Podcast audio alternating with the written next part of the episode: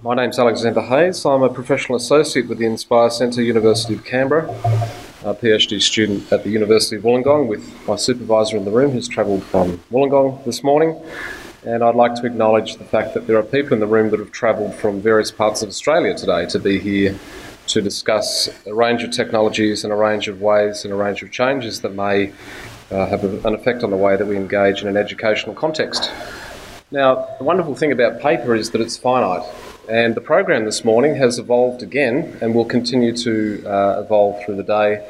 Um, please disregard the piece of paper that's on your table and feel free to use it as a sketch note or as a souvenir for the day.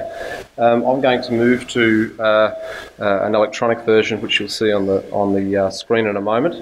And um, but first up, um, I, I, have to acknowledge and and um, and thank Robert and uh, the Inspire team for uh, for their vision and their ability to be able to synthesize um, not current but also future facing um, conversations and discussions. And I hope that uh, today that you uh, find or uh, find an opportunity to talk with the, the, whole team and also to talk with some of the visitors that have, have travelled from interstate.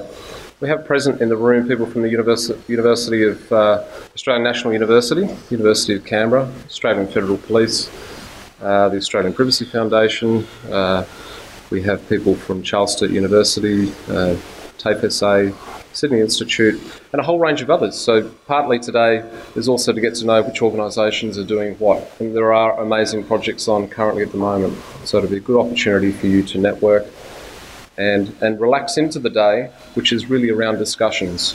And I know that once we stop talking and begin really talking after our facilitated panel at, uh, uh, after our lunch break, um, that we can start to put forward some of our fears, some of our our uh, hopes, and some of our dreams in a in a way that uh, makes sense, so that we can carry that forward in an educational context. So, without further ado,